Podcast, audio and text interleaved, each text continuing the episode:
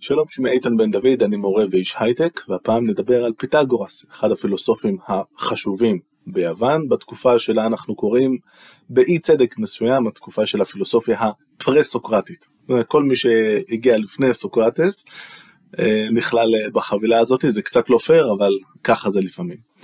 עם פיתגורס יש לנו בעיה מיוחדת כשאנחנו מנסים אה, לשחזר את התורה שלו, מכיוון שיותר מכל אה, אדם אחר בקבוצה הזאת, היו לו לא רק תלמידים אה, ולא רק ממשיכים, אלא ממש כת שלמה של פיתגוראים, אנשים שבמשך כמה דורות, כמה מאות שנים, פעלו לפי התורה שלו, ניסו להוסיף כל מיני תגליות וכל מיני הבחנות, ואחד ה, האלמנטים החשובים בכת הזאת הייתה בעצם לייחס את כל הדברים שהם גילו במרוצת השנים לפיתגורס עצמו. הנוסחה שאומרת כה אמר, כה אמר האדון, פחות או יותר ככה, זה התרגום אה, לעברית, היא נוסחה שמאוד אה, נפוצה. ואנחנו רואים גם שכשאריסטו, אה, שחי ופעל בגדול 200 שנה אחרי פיתגורס, והוא מאוד חשוב לו כל פעם, כשהוא עוסק בנושא מסוים, לציין קודם כל מה אמרו קודמיו, הוא מעלה את הקושי הזה, קשה לו לדעת אה, מה הדברים שפיתגורס עצמו, האיש פיתגורס גילה או חקר או קבע, ומה הדברים שבעצם אלה היום ממשיכים שלו. אבל uh, אנחנו נתעלם uh, מהקושי הזה מעכשיו, אחרי ששם, ששמנו אותו על השולחן, ומעכשיו כל מה שאני אגיד, אני אגיד פיתגורס אמר, כה אמר האדון. אחד הנושאים המרכזיים שעסקו בהם בפילוסופיה הפרה-סוקרטית היה מה העיקרון או הראשית של העולם, ממה העולם באמת מורכב, פחות או יותר, או מה העיקרון שמניע אותו, מה שנקרא ביוונית ארכא, כמו ארכיאולוגיה, חקר הראשית, פחות או יותר. אז אה, כולנו אה, זוכרים אה, כל מיני דוגמאות של הכל מים, או הכל אוויר אצל פילוסופים פרסוקרטים אחרים. פיתגורס הגיע לתשובה שונה, והתשובה שלו בניגוד לאחרים קודם כל לא הייתה תשובה חומרית. האגדה מספרת, ואולי זה באמת היה ככה, שהוא הלך ברחוב וראה נפח שפשוט אה, מכה בפטיש על איזושהי חתיכה, אה, מין פס כזה של מתכת, אז הוא נתן מכה והזיז טיפה ונתן מכה והזיז טיפה, והאורך כל פעם אה, של המתכת שהייתה לא צמודה לשולחן העבודה הייתה שונה, ובכל פעם הצליל היה טיפה שונה. ופיתגורוס הבחין בזה שבעצם, ועכשיו הגיע הזמן להדגמה של היום, יש עיקרון מאחורי אה, מיתרים ומאחורי צלילים שהוא בעצם עיקרון מספרי. מה הרעיון? בואו ניקח את המיתר הזה של הגיטר, המיתר אה, אה, מי אה, או אי, נדבר באנגלית ברשותכם יותר נוח לי. אז המיתר הזה האורך שלו הוא ככה וככה, ויש סיבה שאני לא אומר, תכף אני אגלה אותה, וכשאני אה, פורט על המיתר פשוט ככה, זה הצליל, צליל אי, ואם אני לוקח את הנקודה שהיא בדיוק באמצע המיתר הזה, אוקיי, הנקודה הזאת כאן, איפה שאני שם עכשיו את האמצע, את האצבע, היא בדיוק באמצע של המרחק מכאן לכאן. הצליל שאני אקבל כשעכשיו אני ארעיד את המיתר יהיה... אלו מוקים שניחנו בשמיעה אבסולוטית יודעים מיד, אבל רובנו לא, ולכן אני אגלה לכם שגם הצליל הזה הוא מי, הוא אי, אבל באוקטבה אחת יותר גבוהה. אז אם המיתר הוא חצי באורכו מהמיתר השלם, המיתר שעליו אני מנגן, יש לי אוקטבה אחת הבדל. אוקיי. עכשיו דבר נוסף. Uh, שוב, מי שמכיר את זה ממוזיקה מכיר, יש משהו שנקרא אקורדים, ואקורדים זה פשוט שילוב של כמה צלילים שפשוט נשמעים לאוזן האנושית נורא טוב. תשמעו איך זה נשמע נהדר. נכון? זה אקורד E מייג'ור, מי מז'ור, ובעצם הוא מורכב משלושה צלילים. שלושת הצלילים הם אלה, זה אחד, הכרנו אותו קודם, מי, או אי, שוב, צריך לזכור לדבר באנגלית, הצליל הזה, G דיאז, או סול דיאז, נעשה את זה כבר בשתי השפות, ו... B, או בעברית, C. אז יש לנו את... וכשהם ביחד זה פשוט נשמע לנו נורא טוב. מעולה. תכף נגיע למספרים, רק לפני זה למי שלא מתמצא במוזיקה, לא כל צירוף של שלושה תווים נשמע לנו טוב, אם אני אקח למשל סתם את הצירוף הזה, נשמע על הפנים. אנחנו איכשהו נורא מתחברים הרבה יותר ל... מעולה. אז מה הקטע? יופי. שימו לב מה קורה כאן, זוכרים את הצליל הזה? הצליל הזה של הסול דיאז או ג'י דיאז, אם אני מודד את המרחק מכאן, איפה שאני שם את האצבע, יותר נכון איפה שנמצא השריג, אוקיי? היחס בין האורך של המיתר עכשיו לאורך המיתר השלם הוא, לא תאמינו, בדיוק ארבע חמישיות, מדוד.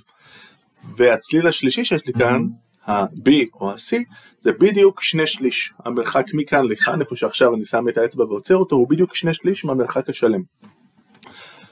עכשיו, היחס הזה של, אני לוקח את, הצליל, את המיתר השלם, מיתר שהוא אה, אותו, אותו מיתר אבל בשני שליש ובארבע חמישיות ויוצא לי מזה הדבר המגניב הזה, זה נראה ממש על הכיפאק. עכשיו, הדבר הזה לא תלוי מאיזה חומר עשו, עשו המיתר, אוקיי? כי השלושה מיתרים העליונים כאן עשויים ממתכת, השלושה התחתונים היותר גבוהים עשויים מניילון, אבל תראו, אני אקח את המיתר שכשהוא פתוח, כשהוא חופשי, נותן לי את הצליל G או סול, ואני עושה את אותו, אותם יחסים, אני אקבל את זה. והאקורד שנבנים שלושתם הוא הדבר הזה שגם נשמע מעולה, תשמעו. אז זה לא משנה ממה המיתר עשוי, זה גם לא משנה מה האורך שלו, אוקיי? יש לי גיטרה כאן יותר גדולה, פשוט היא לא נכנסת כל כך לפריים. האורך של המיתר הזה, של כל המיתרים כאן, מההתחלה עד הסוף, זה 64.3 סנטימטר, כן, מדדתי לטובת הסרטון כדי לראות שהכל עובד. אז יש לנו כאן עיקרון שמשפיע על מוזיקה, עיקרון מתמטי, עיקרון מספרי, לא, אה, זה לא משנה מה החומר שממנו עשוי המיתר וזה לא משנה מה האורך שלו, כל מה שחשוב זה מספרים. והתגלית הזאת, כמו שהיינו אומרים אה, בעברית המודרנית, אה, פוצצה לו את המוח, והוא בעצם, האגדה מספרת, או אולי זה באמת היה ככה, שהוא התחיל ככה לראות או לחפש תבניות מספריות שבאמת עומדות בבסיס של הדברים, והוא בהדרגה למסקנה שהערכי אותו עיקרון, אותה ראשית שהפילוסופים הפרסוקרטים חיפשו כל הזמן, זה לא חומר מסוים כמו מים או אוויר, אלא זה המספרים עצמם. וכשאנחנו אה, מסתכלים על רפואה למשל, אז אה, התיאוריה, התורה הרפואית של פיתגורס, שהוא בוקת הפיתגוראים, היא של איזון בין ניגודים. הגוף מורכב מניגודים בין חם וקר, בין יבש ללח, והגוף הבריא הוא גוף שיש בו אה, סדר והרמוניה בין הדברים האלה, הרמוניה זאת מילה יוונית אה, כמובן, סדר ביוונית כמו שכל אחד יודע זה קוסמוס, וגם הקוסמוס היקום כמובן, גם הוא בנוי בצורה מאוד מסודרת. אנחנו מרימים את העיניים לכוכבים, אנחנו רואים שהם נעים בדיוק באותה צורה כל הזמן, הם לא מאיטים, הם לא מאיצים, הכל שם נראה שעובד בדיוק אה, בצורה מאוד מאוד מסודרת, שאולי אנחנו לא מבינים אותה עד הסוף, כי אנחנו חסרים לנו הטלסקופים שהמציאו לנו עוד אלפיים ומשהו שנה, אבל אנחנו כן יכולים להתרשם מהסדר הזה שיש, אה, שיש בעולם. אה, והסדר הזה ש, שנמצא בחוץ, כשאנחנו מתבוננים בו, אנחנו נהיה מסוגלים להפנים אותו גם פנימה. גם היסודות בנו בפנים, אם זה בבריאות, וגם היסודות בתוך הנשמה, כדי שנוכל לפעול כמו שצריך, לפעול בצורה של עקרונות של אה, צדק וכולי. יתרה מזאת, כנראה שגם אה, פיתגורס הוא אבי הרעיון שמי שיודע להתבונן בעולם, בכוכבים, אוהב חוכמה, פילוסוף כמובן, הוא זה שידע להשליט על עצמו את הסדר בפנים ולהפוך לאדם טוב יותר, ולכן הוא יהיה גם ראוי להנהיג את החברה האנושית. ובעצם הרעיון של פילוסוף שיהיה מלך, הפילוסוף שיהיה שליט, שאפלטון דיבר עליו אה, רבות בפוליטיה, שעליה הרחבתי בכמה וכמה סרטונים כאן, אפשר לראות אה, בלינק. הרעיון הזה מתחיל אצל אה, פיתגורס, זה לא הרעיון היחיד שיגיע כל הדרך לאפלטון, מיד נראה. אחד העקרונות הבאים החשובים זה הפרדה בין גוף לנפש, שבחשיבה המערבית, לפחות הקלאסית, הייתה מאוד אה, מובנת אה, מאליה, לפחות אה, עד, עד העידן הבאמת חדש, נניח המאה ה-19 פחות או יותר. רק נזכיר במילה שבמסורת היהודית המקורית, לפחות במקרא, הניגוד שאנחנו מכירים היום בין הגוף לנפש הוא לא, הוא לא כזה נוכח. זאת אומרת, יש לנו בבראשית, בסיפור הבריאה, אז כמובן אלוהים יוצר את האדם, באחד משני סיפורי הבריאה, ונופח ברוח אה, חיים, אבל משם והלאה אנחנו לא נראה כמעט אף פעם אה, התייחסות אה, להבדל הזה בין גוף ונפש, לפחות כל הדרך עד קהלת פחות או יותר, או עד חזון העצמות היבשות של יחזקאל. אז העיקרון הזה של הפרדה בין גוף ונפש, מה שאני בא להגיד הוא שזה ממש לא מובן מאליו. אבל זה עיקרון מאוד חשוב אצל פיתגורס, והוא משתמש במשחק מילים בשפה היוונית, סומה זה גוף, וסמא זה לא פחות מאשר קבר. הנשמה קבורה בגוף, היא כלואה בגוף, הגוף הוא זר לה. אנחנו לא רוצים להיות כאן תקועים בדבר הזה, למרות כל היופי שאתם רואים כאן עכשיו. אנחנו היינו נורא שמחים, הנשמות שהן באמת אנחנו, היינו נורא שמחים להשתחרר. איך נוכל להשתחרר? אז קודם כל זאת בעיה כי יש גלגול נשמות, עוד עיקרון שיש כאן. יש אה, אה, הוגה מאוחר יותר שצוחק אה, על פיתגורס, ואולי זה מבוסס על סיפור אמיתי, שפיתגורס יום אחד נתקל בכלב שנבח עליו, ואז הוא אמר, אה, ah, זה החבר שלי שמת לפני שבועיים, והנה הוא כאן התגלגל בכלב. צחוקים צחוקים, אבל האמונה הזאת בגלגול נשמות מלווה את האנושות מאז ועד היום כידוע. איך אנחנו יכולים להיגאל, איך אנחנו יכולים להשתחרר להפסיק עם המחזור הזה של גלגול הנשמות? התשובה של פיתגורס היא פשוטה, פילוסופיה. אם אנחנו אה, נקדיש את חיינו לעיון, אה, להתבונן בעקרונות של, ה, של הקוסמוס ו, ושל כל הדברים אה, מסביבנו ובמספרים, העיון מטהר את הנשמה.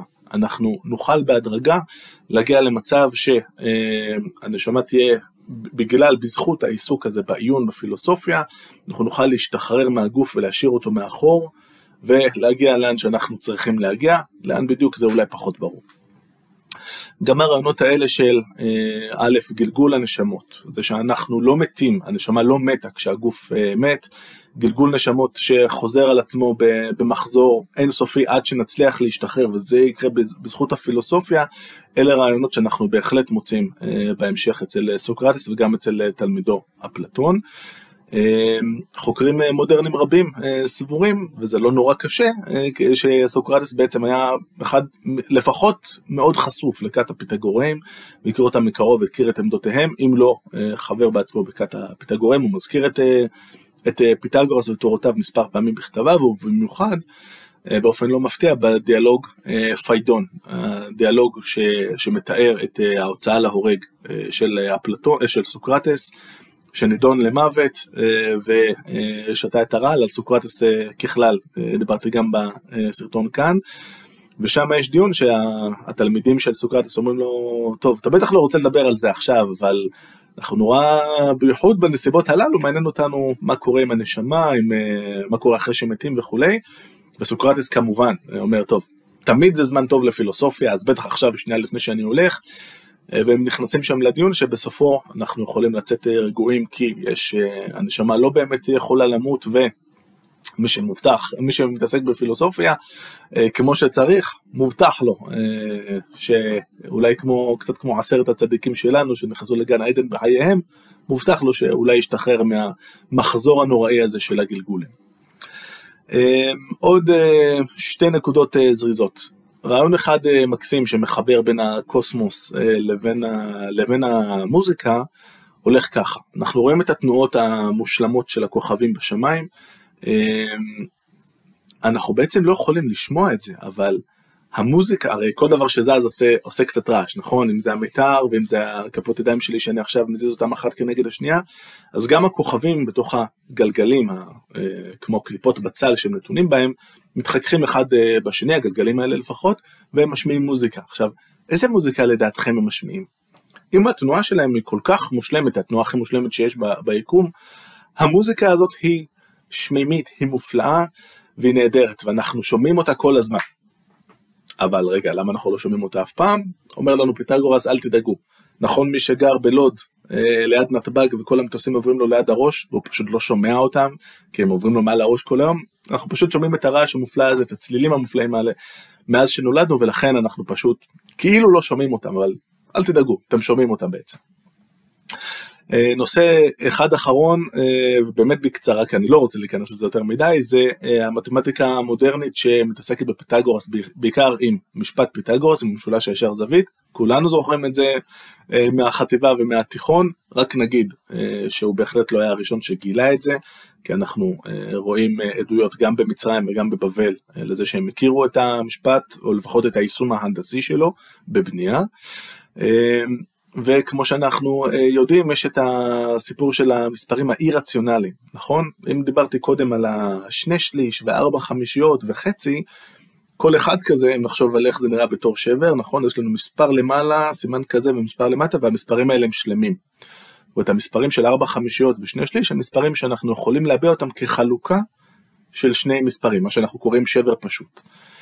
אבל כמו שאנחנו כולנו אה, זוכרים, אה, יש מספרים אה, בעולם כמו שורש 2 או פאי, שהם פשוט לא מתנהגים ככה. ניקח למשל את פאי, אז זה בערך 7 חלקי 22, זה, זה קירוב מאוד טוב שהקדמונים הכירו, אבל האמת היא שאי אפשר פשוט למצוא שני מספרים שלמים שבחלוקם ביניהם יצא פאי.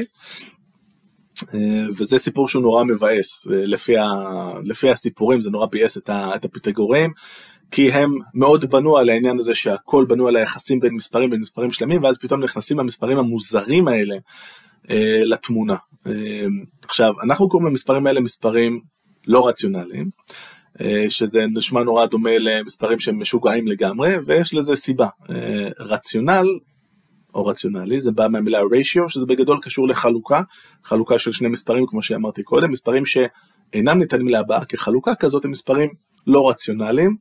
ומכאן בעצם יש את הביטוי המודרני שאם אתה בן אדם רציונלי אז אתה חושב מסודר, אפשר לסמוך עליך ולהבין מה קורה, ואם אתה לא רציונלי לך תדע. לך תדע איזה ספרה נמצאת במקום המיליון ושבעת אלפים בפאי, אי אפשר לסמוך על פאי.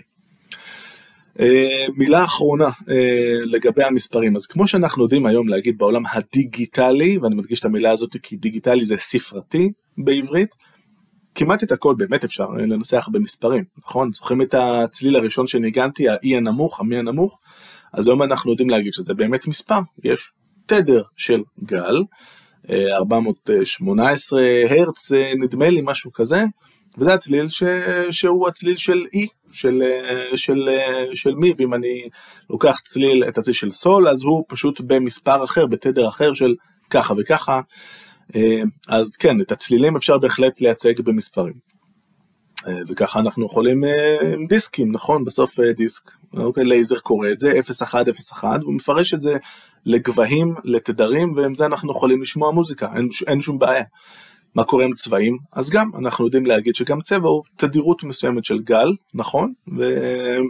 ואנחנו יכולים לייצג כל אה, צבע עם מספר, ובעצם הדרך שבה אתם רואים עכשיו ושומעים אותי, זה בדיוק זה, אני לא נמצא לידכם ומדבר אליכם ואתם רואים אותי, אלא אנחנו מתרגמים את כל מה שקורה פה למספרים, מספרים שמייצגים לכל פיקסל במסך, מתחיל אה, מהפיקסל הזה כאן, הנורא קטן, איזה צבע צריך להיות, להיות בו, והצבע שצריך להיות כאן, והצבע שצריך להיות כאן, וככה אנחנו בונים כל פריים, והכל בעצם כמעט הוא מספרים.